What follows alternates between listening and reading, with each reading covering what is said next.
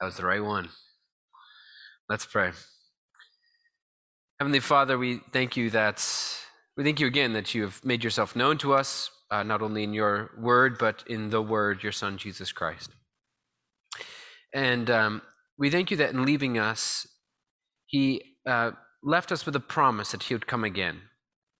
And we pray uh, as, as he lingers that you would listen to the calls for justice that rise from our land and from all over the world.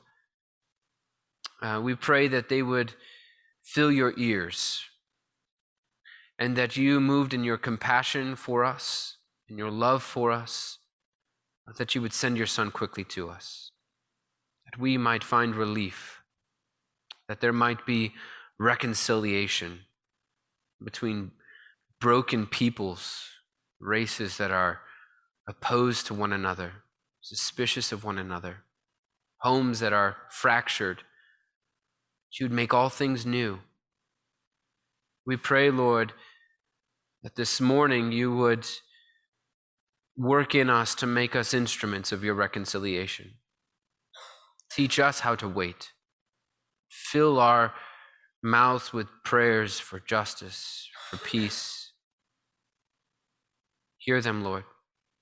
May the words of my mouth, may the meditations of our hearts be pleasing in your sight, O Lord, our rock and our redeemer.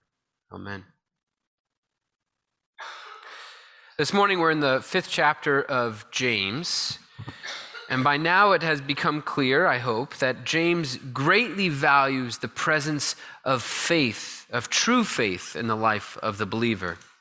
All of his advice is aimed at encouraging and strengthening faith, true faith, faith that issues forth in works, just like an apple tree issues forth in apples. It's the most natural thing. And in order to encourage faith, James has to tailor his advice according to the circumstances of his target audience. Different circumstances require different approaches, which is apparent in the transition from last week to this week. Right? If last week James addressed us as oppressors. This week he addresses us as the oppressed. If last week he demanded we weep and wail, this week he calls us to patient endurance. If last week we were called rich, this week James locates us amongst farmers and amongst the prophet Job, who famously suffered the loss of all things. In verses 7 through 12, James is addressing Christians who are suffering, and oppressed. In these six verses, he addresses his audience four times as beloved. And the Greek behind the NRSV's translation is actually brothers, but in order to communicate the, the inclusive, the representational nature of this, the NRSV chose to use the word beloved. This includes brothers and sisters in Christ. In other words, James wrote his instruction in verses 7 through 12 for Christian brothers and sisters who were most likely enduring the sort of oppression he described in verses 1 through 6. They were being denied their wages, they were being marginalized with the sort of marginalization that comes from being poor.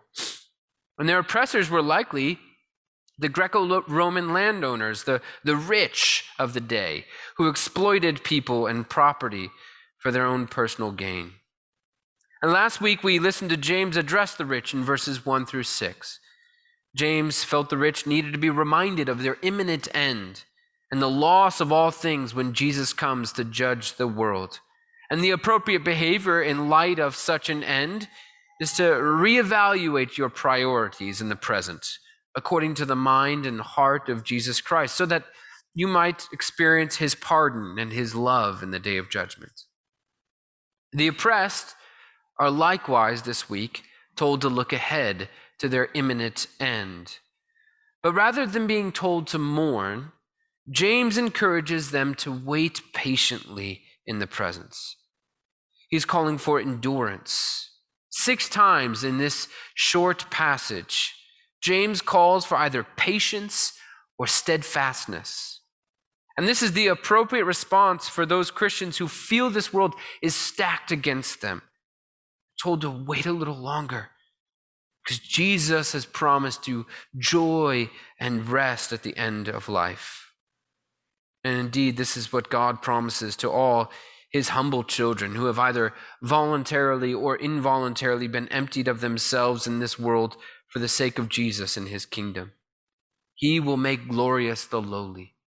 He will crown the poor with riches. He will give rest to the weary, satisfaction to those easily tempted, comfort to the grieving, justice to the oppressed. And admittedly, such sweet promises are not yet fully realized in this life. There may be glimpses of their fulfillment. And we are called to, to, to bring the fulfillment into the present. But they're fleeting and incomplete moments. Therefore, the, the Christian must hold to the promises of Christ, like one clutches to a, a life preserver in choppy ocean waters. The promises of God must be preserved with a fierceness like that which appears in a person guarding the solitary copy of a will, listing them as the sole recipient of a vast inheritance. You know, as a, a kid growing up in Connecticut, snow days were fairly rare. Snow was common, but missing school because of them was not.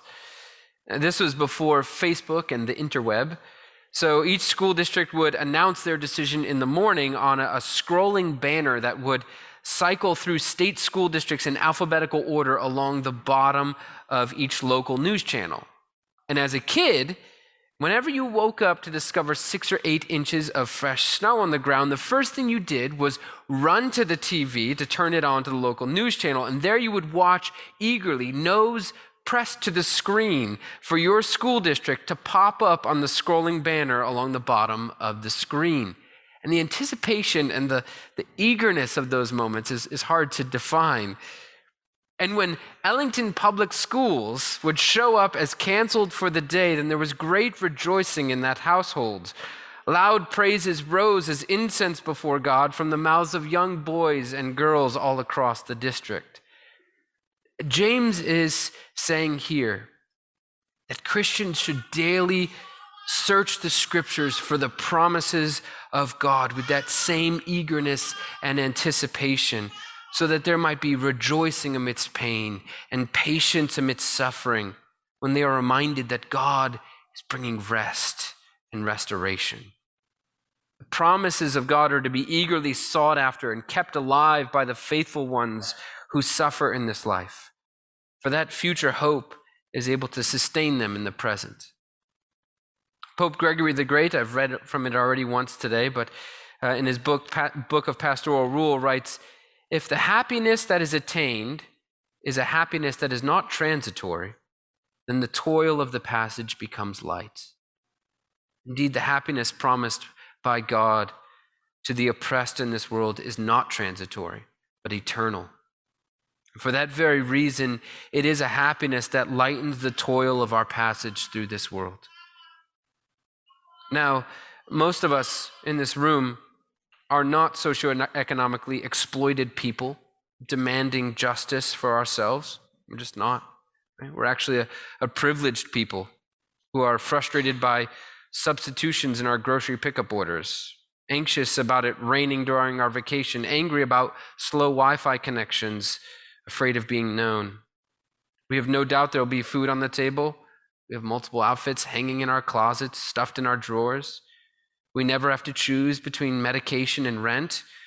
There will always be presents under our trees and chocolate in our baskets. In that way, then, are we recipients of James's instruction to oppressed people in verses 7 through 12? Does James, do James's calls for patience apply to us?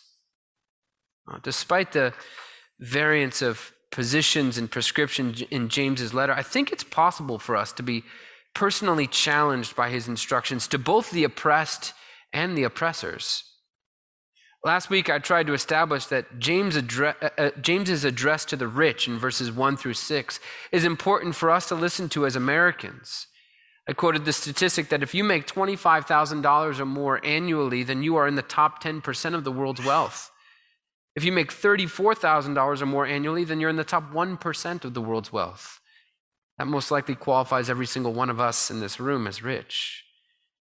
But how can we identify with the oppressed when we are, in fact, quite the opposite? Interestingly, in, in verses 10 and 11, James brings in the prophets, specifically Job, as examples for us to follow. He writes in verse 10 As an example of suffering and patience, beloved, take the prophets who spoke in the name of the Lord. Indeed, we call blessed those who showed endurance. You've heard of the endurance of Job, and you have seen the purpose of the Lord, how the Lord is compassionate and merciful. James points to the prophets who suffered terribly at the hands of people who did not want to hear what they had to say. Jeremiah was famously put in stocks, even thrown into a pit. Daniel spent the night in a lion's den. Shadrach, Meshach, and Abednego were thrown into a furnace. The prophets were not treated well, but they endured all these things because they believed that God would raise them up, if not in this life, then in the next. But it's interesting to me that James does not mention Jeremiah or Daniel or Elijah, but instead he calls out Job by name. This is interesting to me because in the choice of Job, we find for ourselves a people who are not oppressed by earthly opponents, a way to understand and receive James's instruction in, in verses 7 through 12. Right, the story of Job provides us with the, the backstory about why Job lost everything that he possessed. Interestingly, for James's purposes, Job was a rich man. He possessed much. He enjoyed great comfort in life. He was also a godly man. And despite what his friends believed, he had committed no sin, which was the occasion for his great fall. He obviously sinned, but Job was also described as a blameless and upright man. The loss Job experienced was not discipline. And we know this because the story tells us that Satan reported to God after roaming about the earth, looking for people to, to, to, tempt and distract from serious consideration of God, when out of the blue, God asked Satan whether he had ever considered Job. God offered up Job to be tempted and tried by Satan. But he did this not because he hated Job, but because he trusted him. You see, Satan thinks that Christians love God simply because they receive good things from him. Right? Things as fundamental as health, children, homes, jobs, the list goes on. Satan does not believe that Christians love God for God's sake alone. And so it's his mission to prove it. He loves nothing more than mocking God, and Christians are the means for his mocking. If he can take away all the good things we enjoy in this world, things as fundamental as our health, and get us to abandon God in our misery, then Satan rubs it in God's face and he says, See, they don't love you. They never did. They love the stuff you gave them. No one really loves you. Right? And this is exactly what he did with Job. God was the first to suggest Job because he trusted Job to remain faithful despite losing everything. At first, he did not let Satan touch Job's flesh, so Satan took everything away from Job his kids, his house, everything. But he did not take away Job's health because he had been forbidden from doing so. Job was utterly devastated, right? He tore his clothes, he shaved his head, he, he just lay there on the ground. But still he confessed, The Lord gave, the Lord has taken away. Blessed be the name of the Lord. Still, he did not deny God. And this, of course, infuriated Satan. And so, in the Old Testament passage read for you earlier, we see Satan returning to God, and we hear him making the accusation in verses 4 and 5 that Job continues to worship God only because he has retained the gift of health. Flesh, skin for skin, he says, right? Touch his bone and flesh, Satan says, and he'll curse you to his face. Well, God gave Satan his permission and off Satan joyfully slithered to inflict Job with loathsome sores from the sole of his foot to the top of his crown. Job was beyond miserable. All day he would just sit in dust and scrape at his open wounds with a, a shrapnel of pottery, bleeding, weeping all over his body. And only making matters worse were his quote unquote godly friends who lost their patience after seven days of sitting with Job and decided to take a more active approach. They began lobbing accusations at Job, trying to explain why this was happening. They only added insult to injury. And yet, Job did not deny God.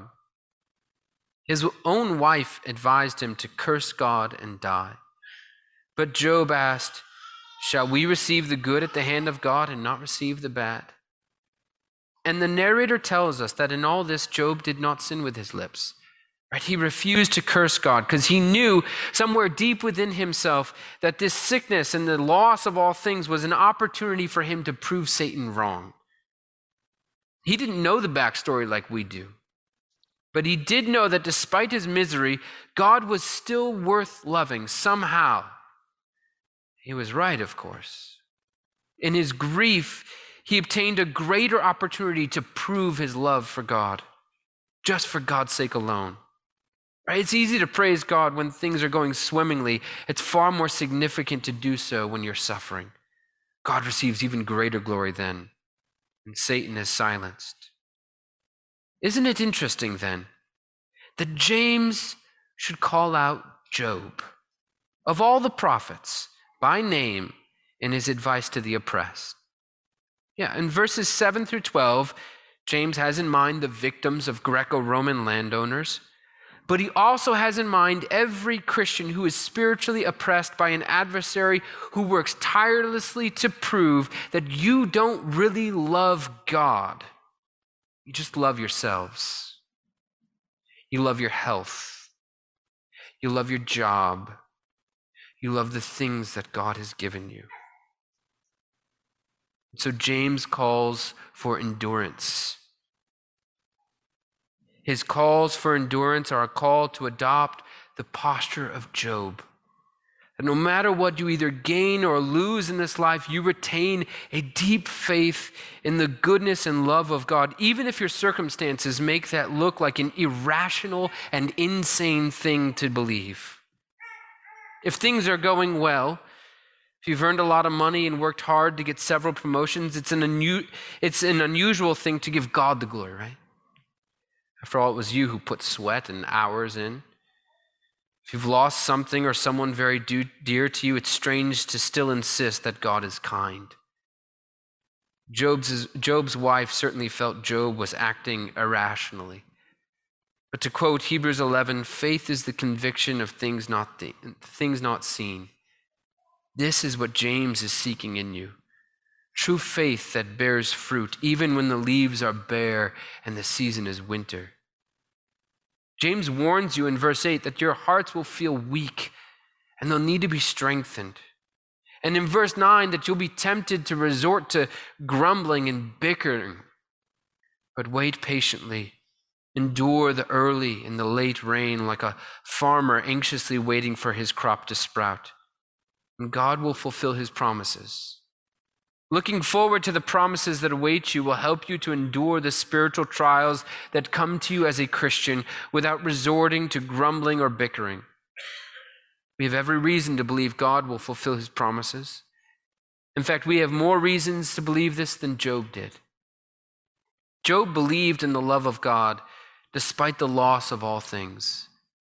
But we have seen Jesus, God in the flesh who endured the loss of all things in order to pr- prove and secure God's love for us. Jesus lost his friends and his life. He was even abandoned by God the Father, but he did all this to prove his love for us. He was offering himself as a sacrifice on our behalf. It was a sacrifice that God gladly accepted. His death satisfied God's demand of justice for our sins so that through Jesus, the love and pardon of God awaits us. At the end of life, we can expect to hear him say, Well done, my good and faithful servant. We deserve to be ignored, but through Jesus, we will be embraced. We deserve to be condemned, but through Jesus, we will be forgiven. We deserve to be rejected, but through Jesus we will be accepted. That is what awaits us.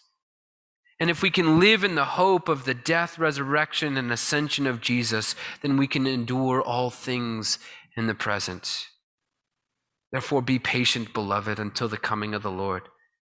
The farmer waits for the precious crop from the earth, being patient with it until it receives the early and the late rains, you also must be patient. Strengthen your hearts, for the coming of the Lord is near. Beloved, do not grumble against one another, so that you may not be judged. See, the judge is standing at the door. As an example of suffering and patience, beloved, take the prophets who spoke in the name of the Lord.